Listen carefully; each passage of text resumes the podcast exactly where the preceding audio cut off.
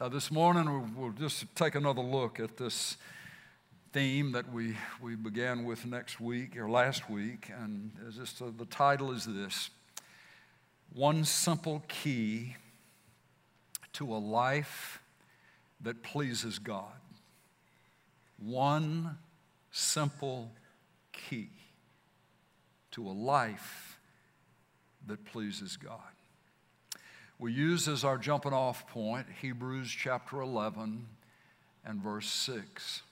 It's stated in the negative, but the positive is just as true. Here's how the writer of the Hebrews puts it Without faith, it is impossible to please Him. For he who comes to God must believe that He is and that He is a rewarder of those who diligently seek Him. The negative is without faith, it is impossible to please Him. The positive way to state it is, but with faith, it is possible to please God. To please Him, not just to be known by Him, not, not just to be a name on a family roster, but to please Him to make him smile, to cause there to be joy in the heart of God, for there to be a sense of pleasure and delight when your name comes up. With faith, it is possible to please God.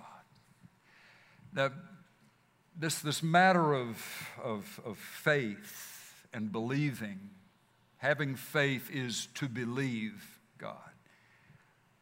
Where does it come from? Where does, it, where does faith come from? Is it something, the ability to believe God, is it something that we are supposed to generate ourselves, come up with on our own?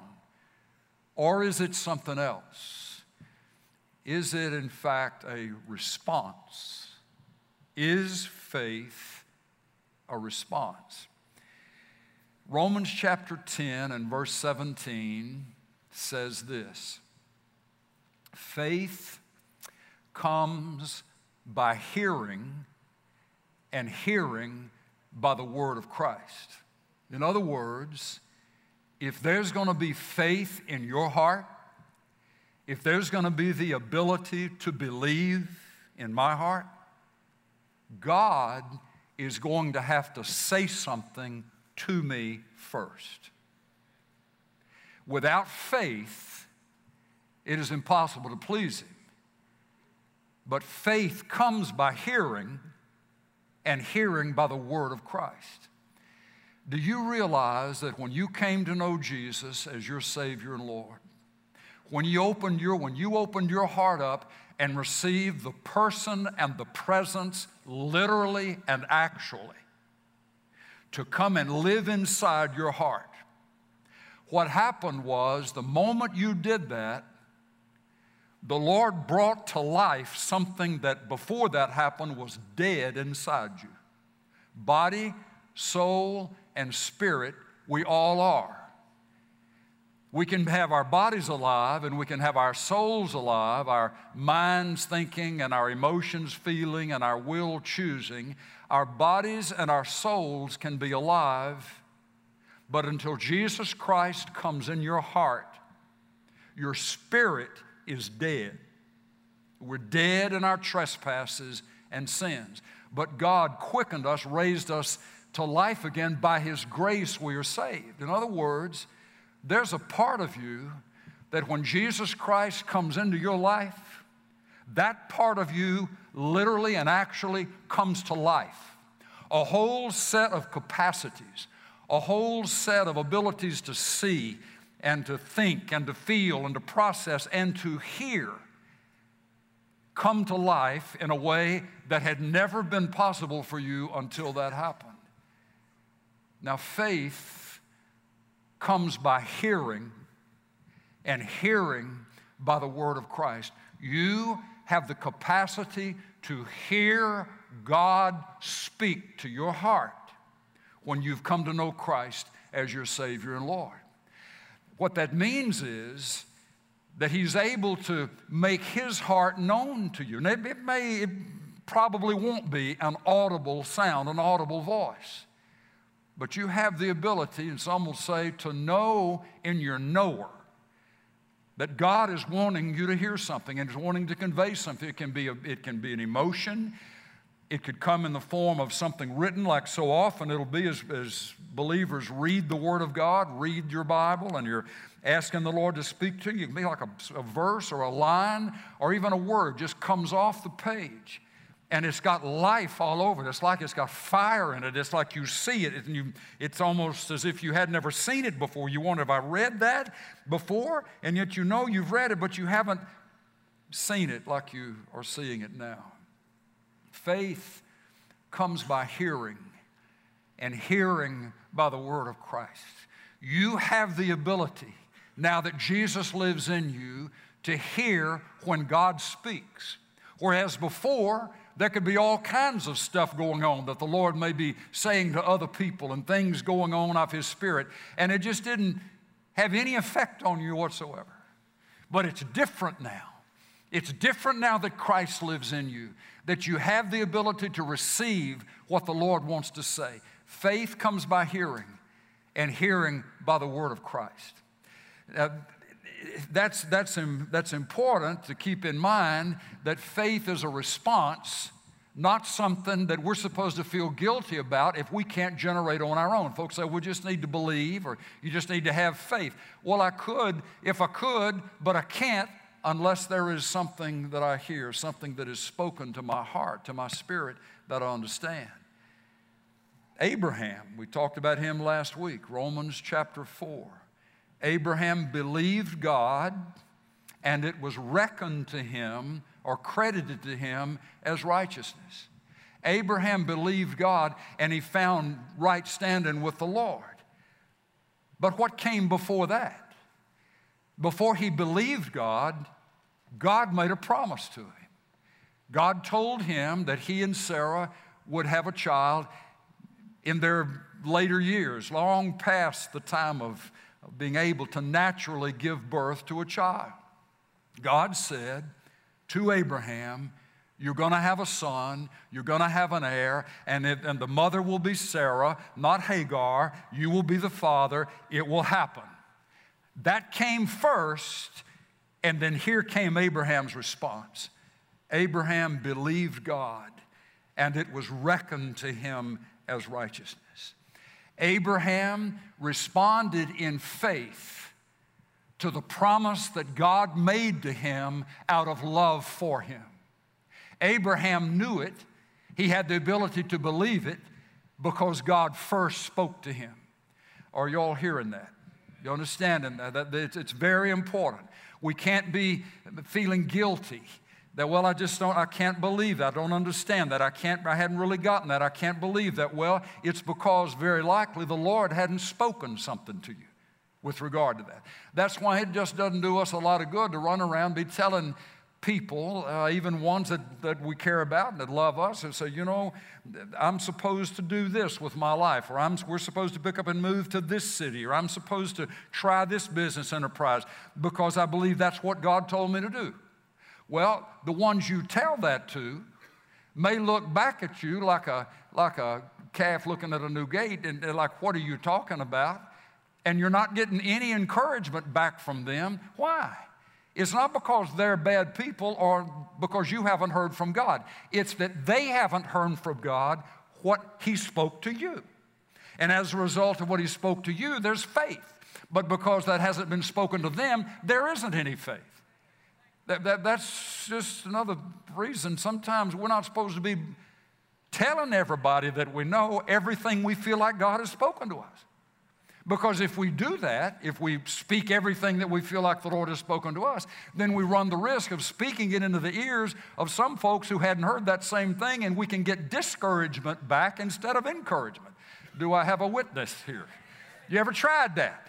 This is what God's telling me to do. This is when you're all pumped up at it, ready to go, ready to start now, ready to move out and get going. And then you speak it to four or five folks that, that normally have been encouragers to you and they want to be an encourager to you, but all they get is, is, the, is, is well, what if it doesn't happen that way? And, and fear sets in, and then some of what isn't working in them can try to spill over on you, and you're wondering, well, what in the world was I thinking about in the first place? And you really did hear something. God really did speak. He just didn't get it, He didn't speak it to them. Now, I, I want to encourage you at that point. Faith comes by hearing, and hearing by the Word of God. Number one, you have the capacity. You don't have to get what God says to you through a priest or through a preacher or through some other friend. If you know Jesus as Savior and Lord, you have the ability for God to speak directly to you, cut out the middleman, and you know in your knower that this is what the Lord is speaking. My sheep, Jesus said, hear my voice, and I know them, and they follow me. It's something that God gives us as a part of His bringing us to life, bring, creating all over again His presence inside us, creating for the first time His presence inside us, but bringing us to, to giving us a new birth, the ability to hear what He's saying to our spirits. Abraham found that place of being well pleasing to God because he responded to what God said to him. Faith is a response to the realized love of God. I want to just remind you, if I could, of, of, another one of these verses that, that, is, that is so uh, important, so foundational to our understanding of the heart of God, and then our understanding of what our response to that heart can be and should be. In Titus chapter 3, there is this, this wonderful statement or series of statements by the Apostle Paul. But when the kindness of God our Savior and His love for mankind appeared, He saved us, not on the basis of deeds which we have done in righteousness, but according to His mercy, by the washing of regeneration and renewing by the Holy Spirit, whom He poured out upon us richly through Jesus Christ our Savior, so that being justified by His grace, we would be made heirs according to the hope of eternal life. The point being, you didn't start loving God. You didn't initiate the relationship with the Lord, nor did I. It all started from His heart to us. But when the kindness of God our Savior and his love for mankind appeared. That's speaking of the coming of Jesus Christ, the kind heartedness of God. His desire for relationship and fellowship, and the word literally means friendship. Jesus came out of heaven seeking friendship with the human race seeking to be friends, that there would be a there would be a respect, there would be a cordial relationship, there would be an open-heartedness from his heart toward folks. And that's why you find in the life of Jesus that all kinds of people were drawn to him. Uh, even the, even the difficult ones to, to live with and to be around because of their physical sicknesses and needs, or also because of their lifestyles that they chose that would be just morally despicable in the eyes of the, of the ones who were, were trying to walk the straight and narrow. They couldn't get over how Jesus would spend time, would go and have supper, spend evenings with, and, and stay on into the night, and allow to be close to him when he was speaking to a crowd. These morally despicables. They were drawn to Jesus. And you know what? He was drawn to them. Why was he drawn to them? It's because he came with the heart of kindness working in his heart. And he came with that longing, that desire, with a love for mankind, the desire for relationship with the human race, the desire for relationship with you. He, he came from that place. He would say in John 3:16, "For God so loved the world that he gave his only begotten Son, so that whoever would believe in him would not perish, but have everlasting life. We're going somewhere with this, folks. It's important. It's important to hold as, as first and foremost that where this whole thing came from of being able to relate to God and for Him to be able to relate with us, it came from Him to us. His kindness, His heart of mercy, His desire to know you, His desire to be in fellowship with you, His desire to maintain a fellowship, a relationship of fellowship with you. And because of that, He has a heart to speak. He has a heart to communicate with those He loves and, and cares for. Romans chapter 2, verse 4 says this Do you think lightly of the riches of his kindness and his tolerance and his patience, not knowing that the kindness of God leads you to repentance? Not, not the harshness of God, not the judgment of God, though all of those things are true about who He is, but when He when he took upon a persona to engage the human race, the way that he came was from a heart of mercy and a heart of kindness and a desire of deep love and desire for relationship with men and women and people. It is the kindness of God that leads a man to repentance. What, what is the response that would most be wanted by you with regard to somebody that you dearly love. You dearly love somebody, whoever that may be. What is the response that would be the greatest joy to you from that person whom you love? Would it not be if that person, knowing you love them, knowing you deeply care for them, that that person, on the basis of that, trusted you? believed you, would be willing to take your word, would be able to take your reputation as being trustworthy. Hadn't had the chance to do this yet, but I, I, I love seeing these pictures of, of, a, of, of a granddaddy in a, in a swimming pool. And here comes the little two year old with the floaties and the life jacket and what else got on.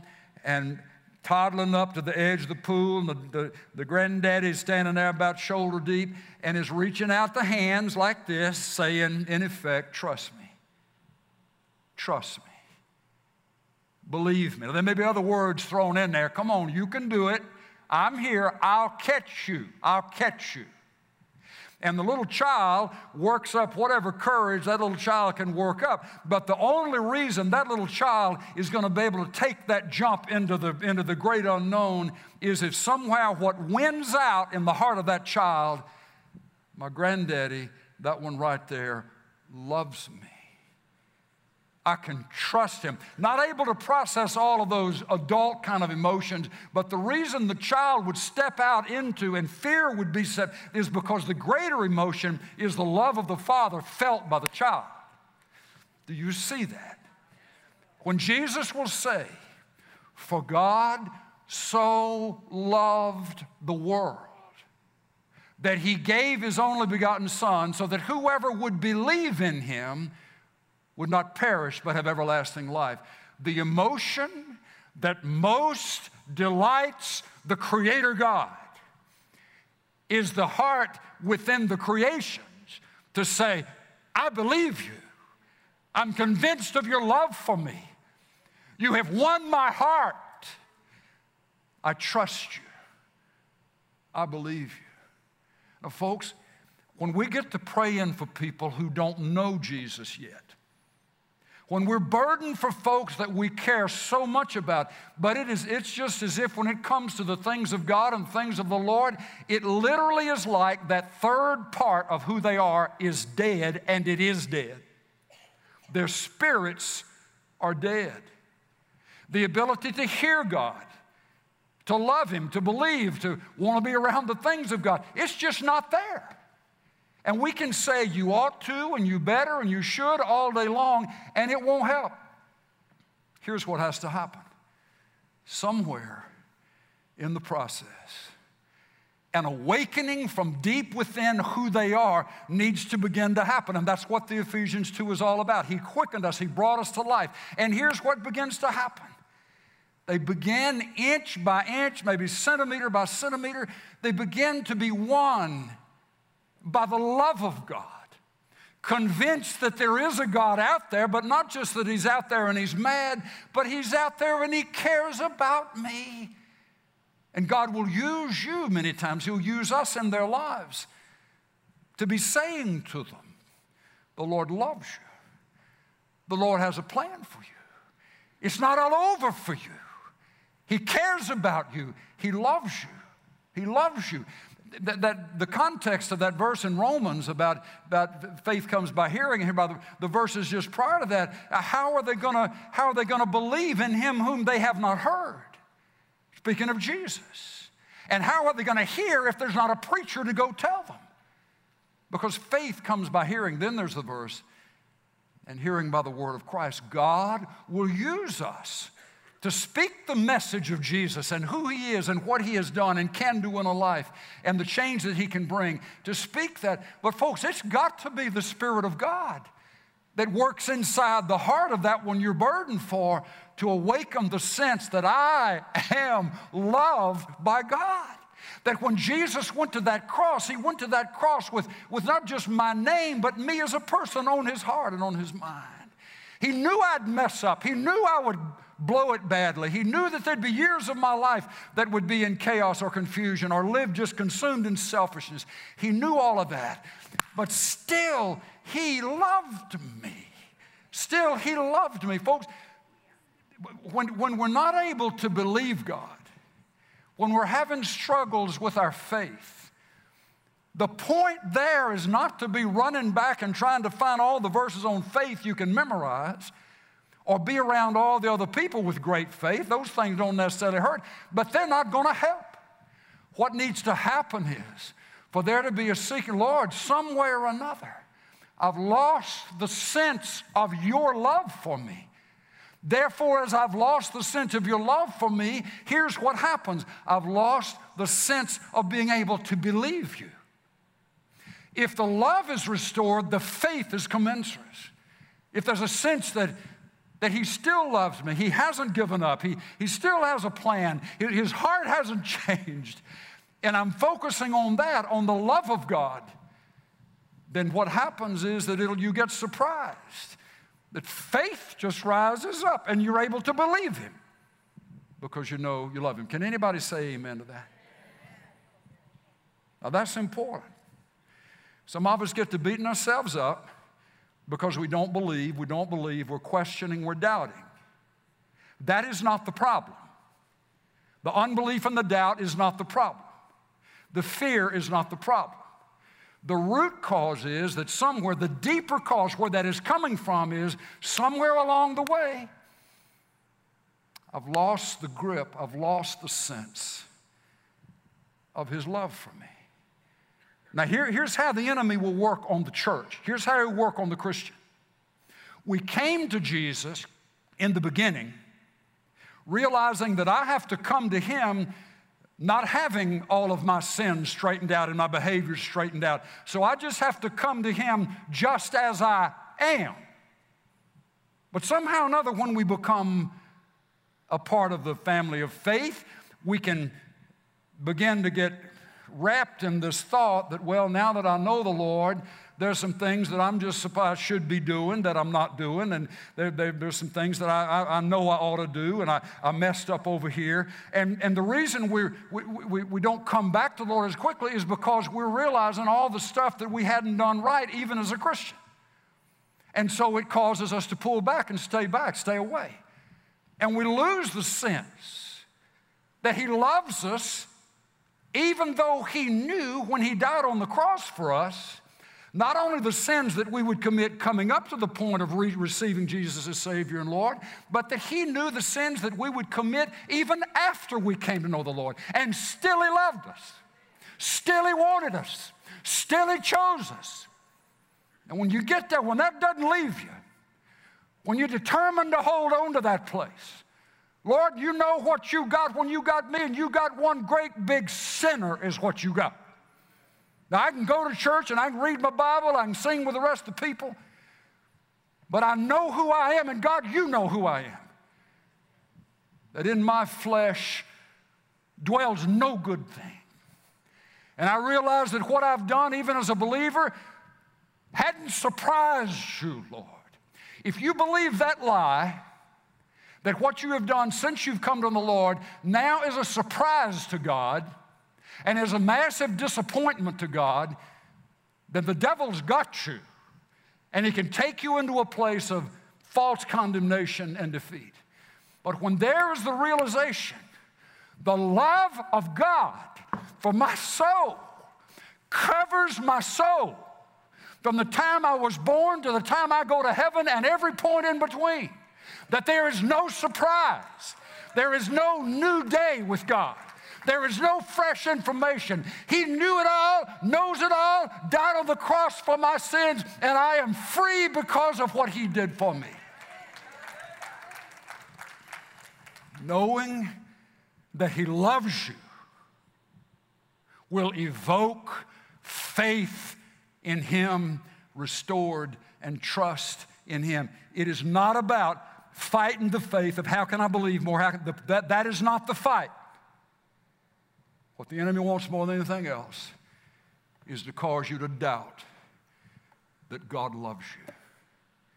That Jesus Christ, if he had it to do over again, wouldn't die for you because you've been such a loser. That is straight out of the pit of hell. And if we believe that, folks, listen, if we believe that, we're just going to start believing the enemy's lie and we'll get deeper and deeper and deeper into the caverns and in the dark recesses of wrong and rebellion and death. But if, like David in Psalm 51, he, what he did was, even though he was a murderer, an adulterer, a liar, a coveter, all of those things, all of the belt of the big ten he broke. Against thee and thee only have I done what is evil in thy sight. Loving kindly, Lord, remember me. Create in me a clean heart, O God and renew a right spirit within me. Cause the bones that you've had to break to bring me back to rejoice again, Lord. And because of that, as a result of that, he never, he never let go of the hope of the love of God around his soul, even though he had done desperately evil things. That was his anchor. And faith returned. The ability to believe God returned. Where are you doubting? Where are you afraid as a child of God? What is there some kind of a sense that maybe it's over for you, that, that that season could never be returned, the joy of the Lord could never again be your strength? Don't concentrate on the symptom. You go back to the root and you ask the Lord in the shadow of the old rugged cross, with your eyes lifted up toward Him, Lord, do you still love me? Lord, knowing what you know about my life, would you do it again for me? Would you still die for me? And I'm going to tell you in your spirit, if you're listening, you'll hear Him say, Oh, yes, I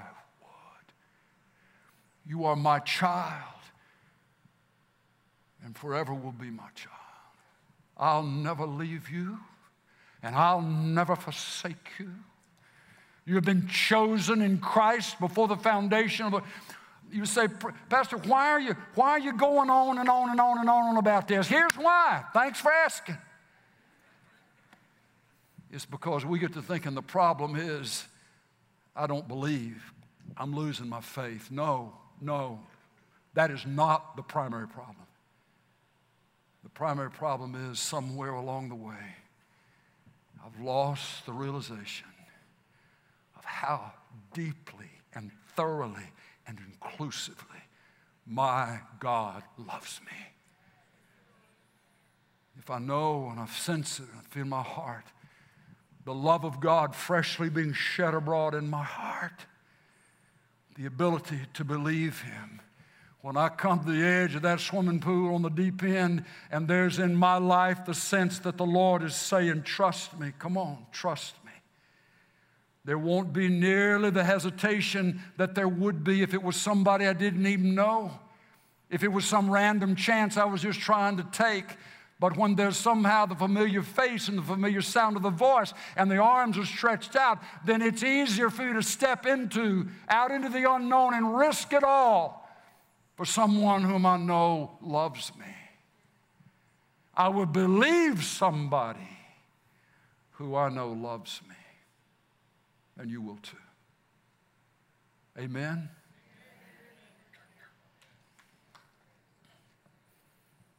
What is the one response most wanted by you from someone you love?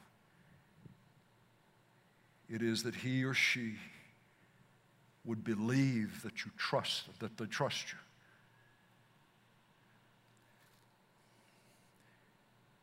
Would believe you and would trust you.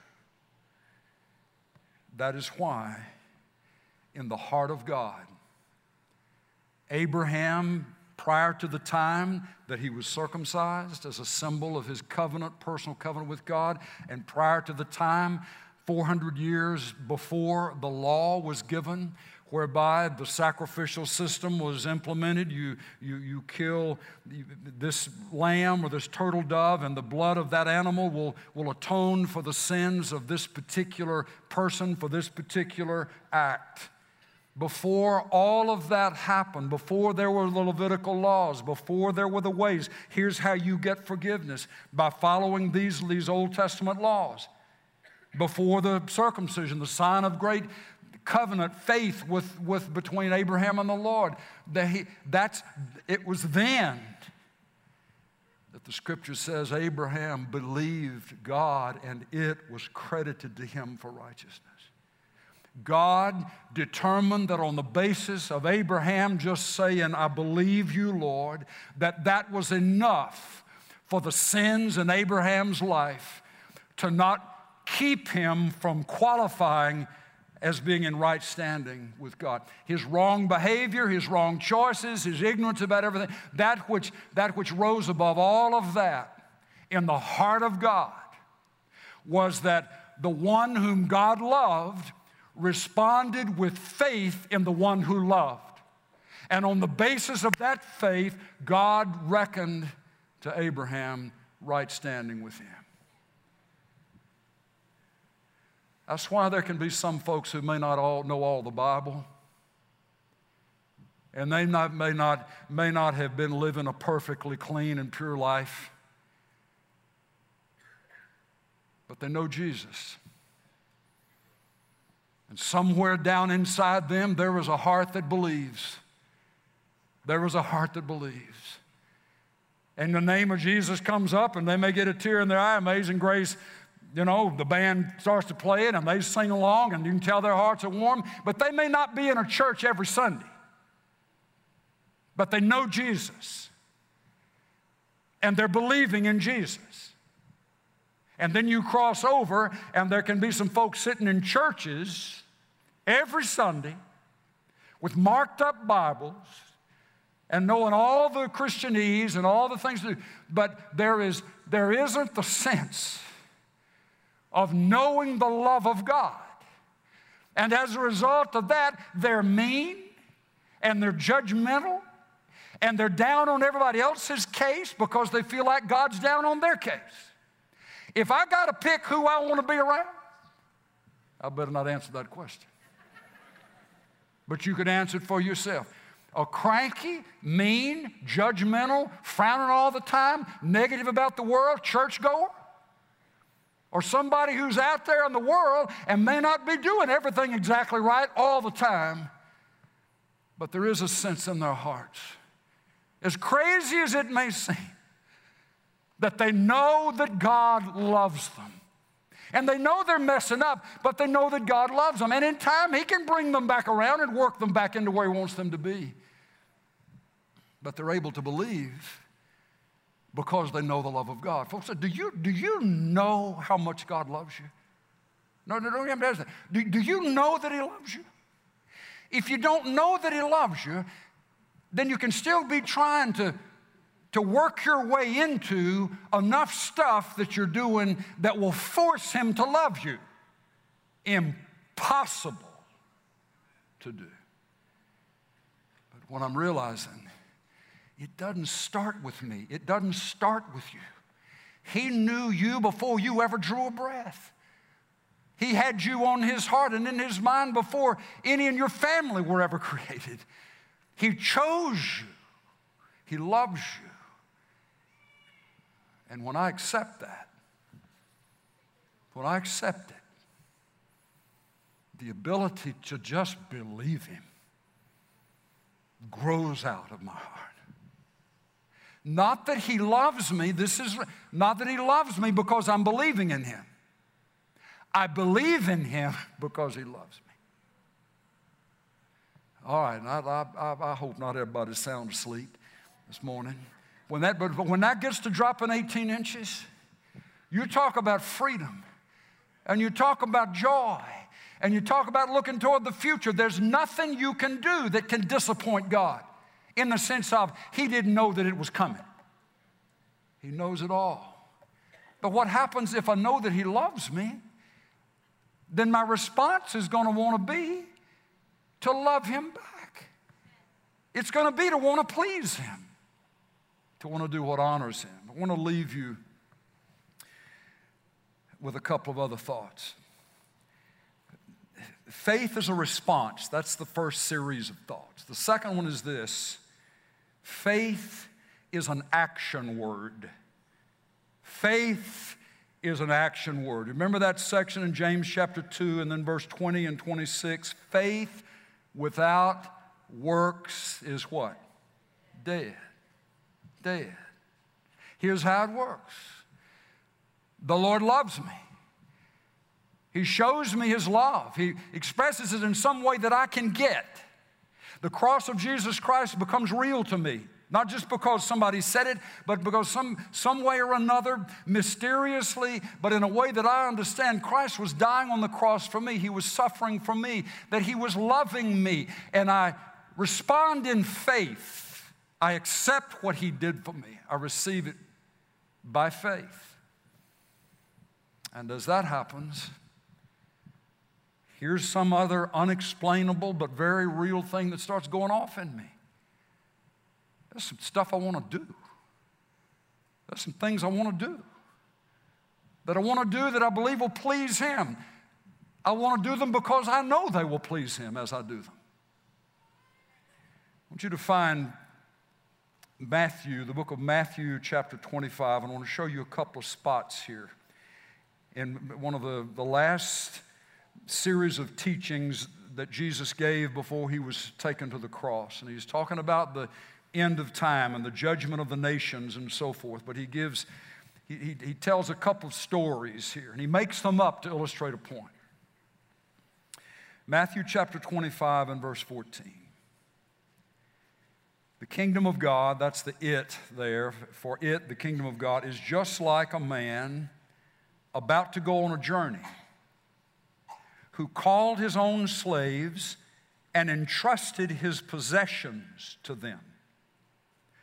To one, Jesus said, he gave five talents, a portion of money or material goods, significant amount. To one, he gave five talents. To another, two and to another one, each according to his own ability, and he went on his journey. Immediately, the one who had received the five talents went and traded with them. Traded where? Traded in commerce. Traded some commodity in some brokerage or with some group who would trade with him. Now, can I ask you this question? How many of you have ever done anything like that and were absolutely certain that there was no risk that you could lose it all? Anybody? No. To trade, you run the risk of getting a bad deal. Now, keep that in mind. Jesus is telling the story. This is not Isaiah, this is not Habakkuk. This is, this is Jesus telling the story to illustrate something. Immediately, the one who received the five talents went and traded with them and gained five more talents. In the same manner, the one who had received the two talents gained two more by doing the same thing that the fellow with five did, trading them, trading them in the market. Verse 18, Jesus continues. But he received the one talent went away and dug a hole in the ground and hid his master's money. Now, after a long time, the master of those slaves came and settled accounts with them.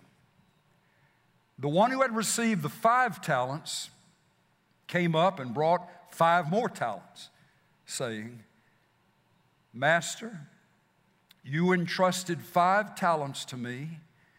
See, I have gained five more talents. His master said to him, Well done, good and full of faith, slave. You were faithful with a few things. I will put you in charge of many things. And then this statement enter into the joy of your master. Enter into the joy of your master. Also, the one who had received the two talents came up and said, Master, you entrusted two talents to me. See, I have gained two more talents. His master said to him, Well done, good and faithful slave. You were faithful with a few things. I will put you in charge of many things. Enter into the joy of your master.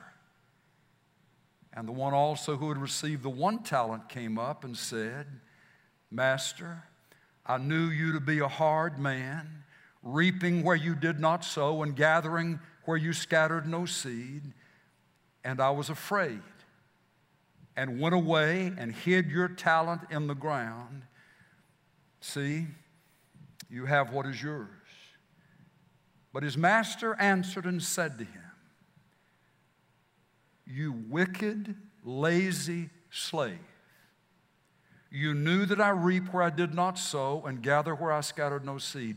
Then you ought to have put my money in the bank. And on my arrival, I would have received my money back with interest. Therefore, take away the talent from him and give it to the one who has the ten talents. I'm going to say this to all of us. If you know the love of God, that He's loving you, and you are experiencing the ability to just believe Him because you know He loves you,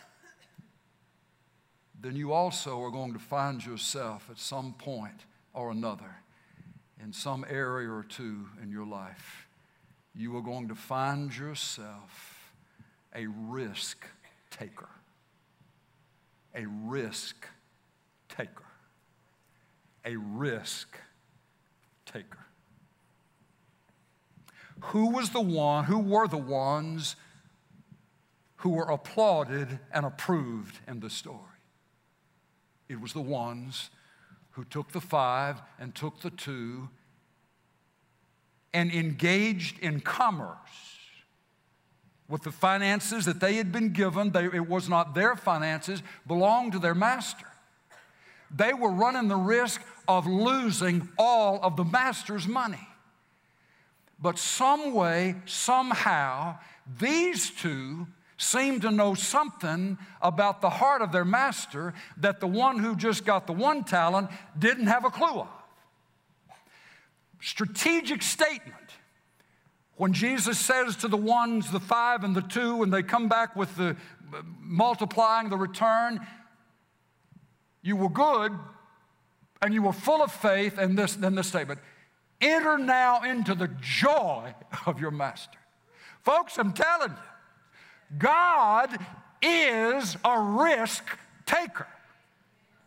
He applauds ones who are willing to believe him and step out into the unknown.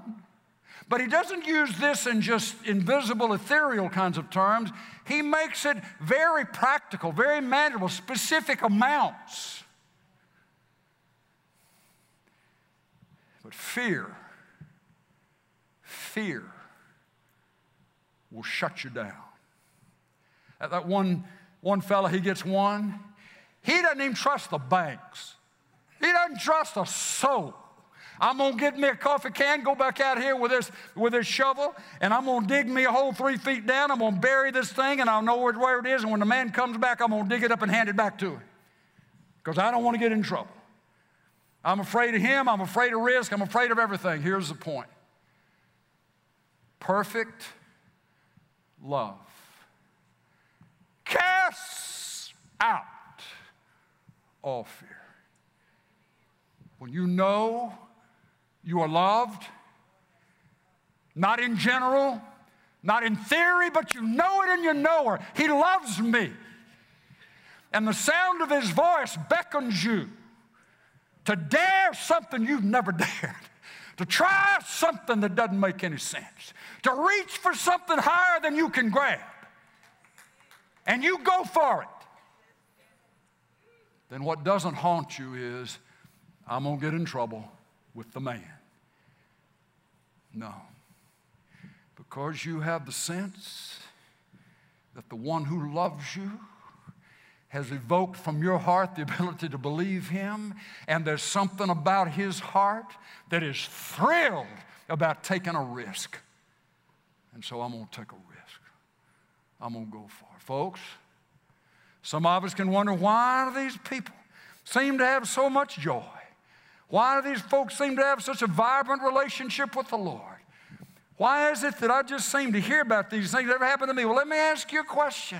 How safely are you living your life?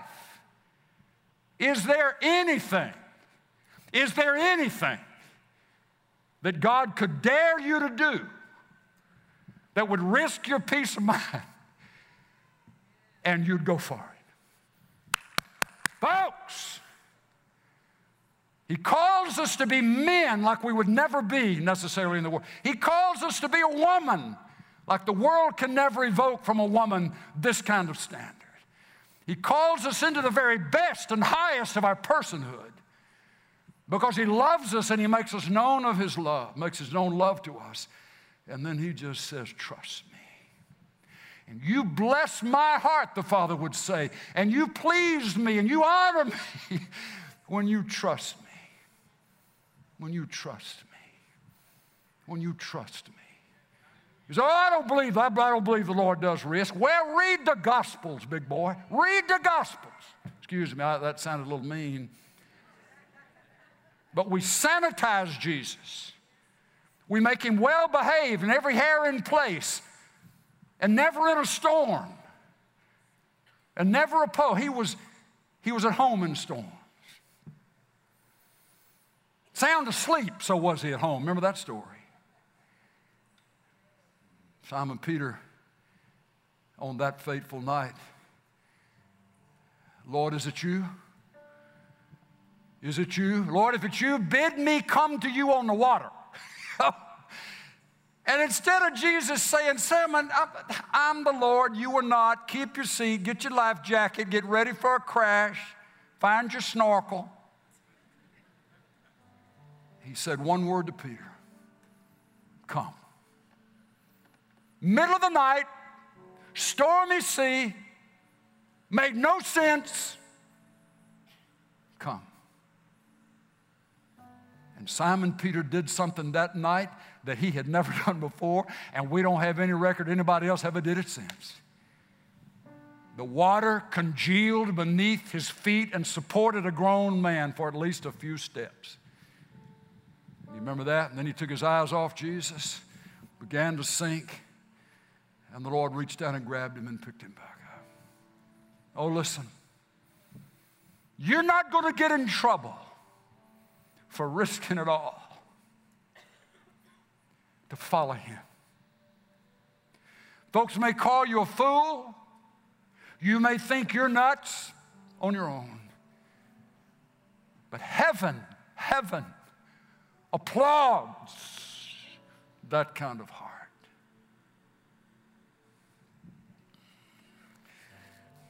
The other thing that'll happen to you,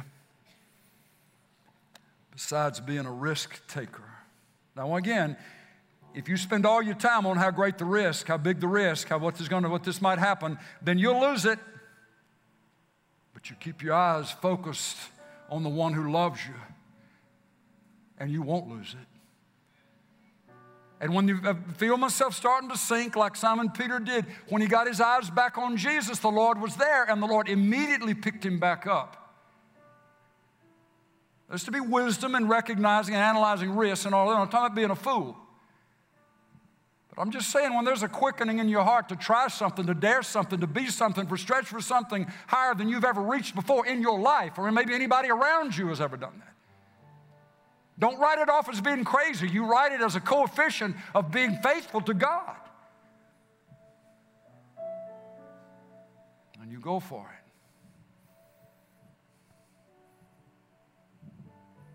And if you've missed it, He's there to catch you but he doesn't slap down risk takers who are doing their best to follow his heart. Verse 31 But when the Son of Man comes in his glory and all the angels with him, then he will sit on his glorious throne, and all the nations will be gathered before him, and he will separate them from one another as a shepherd separates the sheep from the goats. Verse 34 then the king will say to those on his right, Come, you who are blessed of my Father. Inherit the kingdom prepared for you from the foundation of the world. For I was hungry, and you gave me something to eat. I was thirsty, and you gave me something to drink. I was a stranger and you invited me in. Naked and you clothed me. I was sick and you visited me. I was in prison and you came to me. Then the righteous will answer him, Lord, when did we see you hungry and feed you? or thirsty and give you something to drink? When did we see you a stranger and invite you in, or naked and clothe you? When did we see you sick or in prison and come to you? The king will answer and say to them, Truly I say to you, to the extent that you did it to one of these brothers of mine, even the least of them, you did it to me.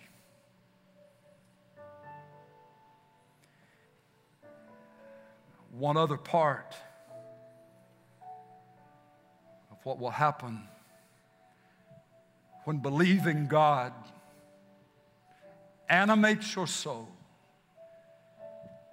is not only will you become a risk taker, but you will become a mercy shower. A mercy shower.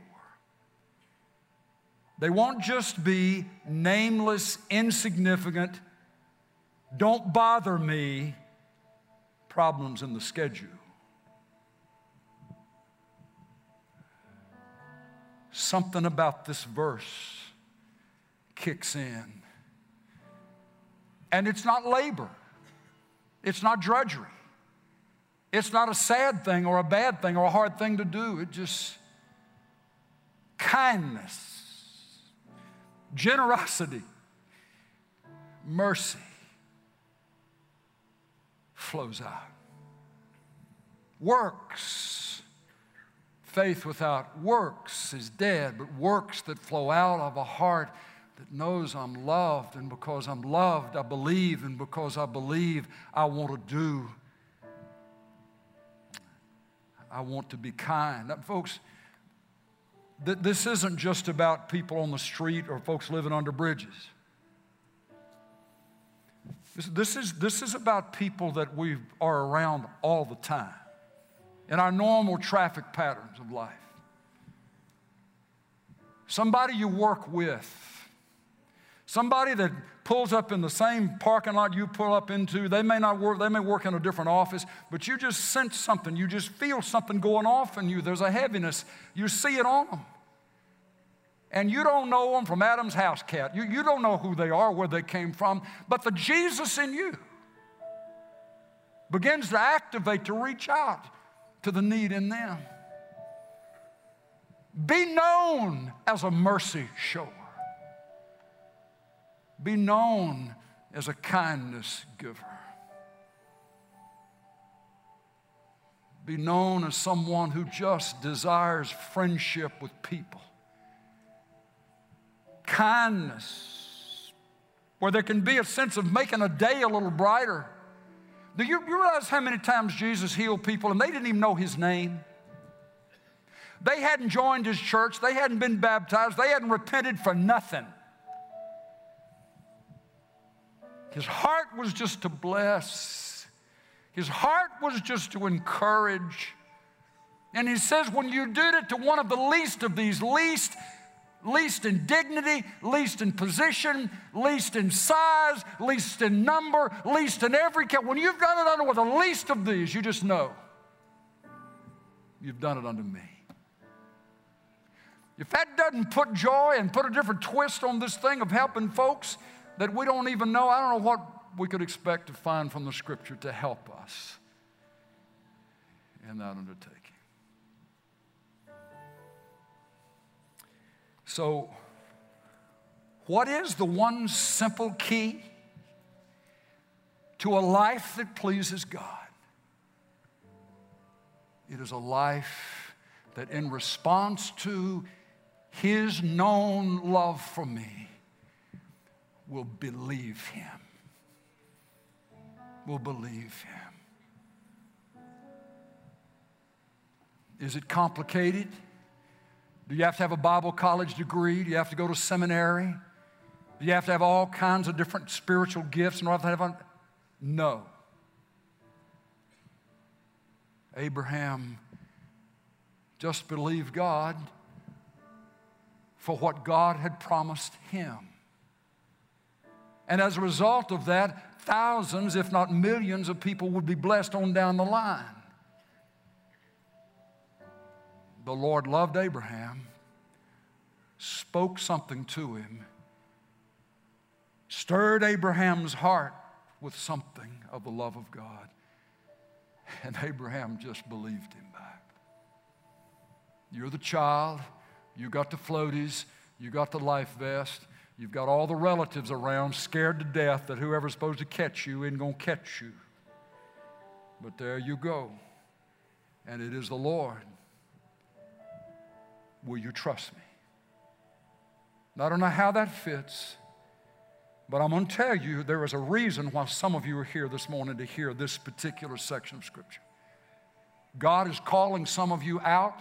God is calling some of you to try again, to go again, to reach again and to do it, you don't have to worry about messing up. You don't have to fear failure. He applauds the risk taking, he applauds the mercy being shown. Go for it, Christian. Go for it. I know that didn't sound real spiritual to end up like that, but I believe that's how it works.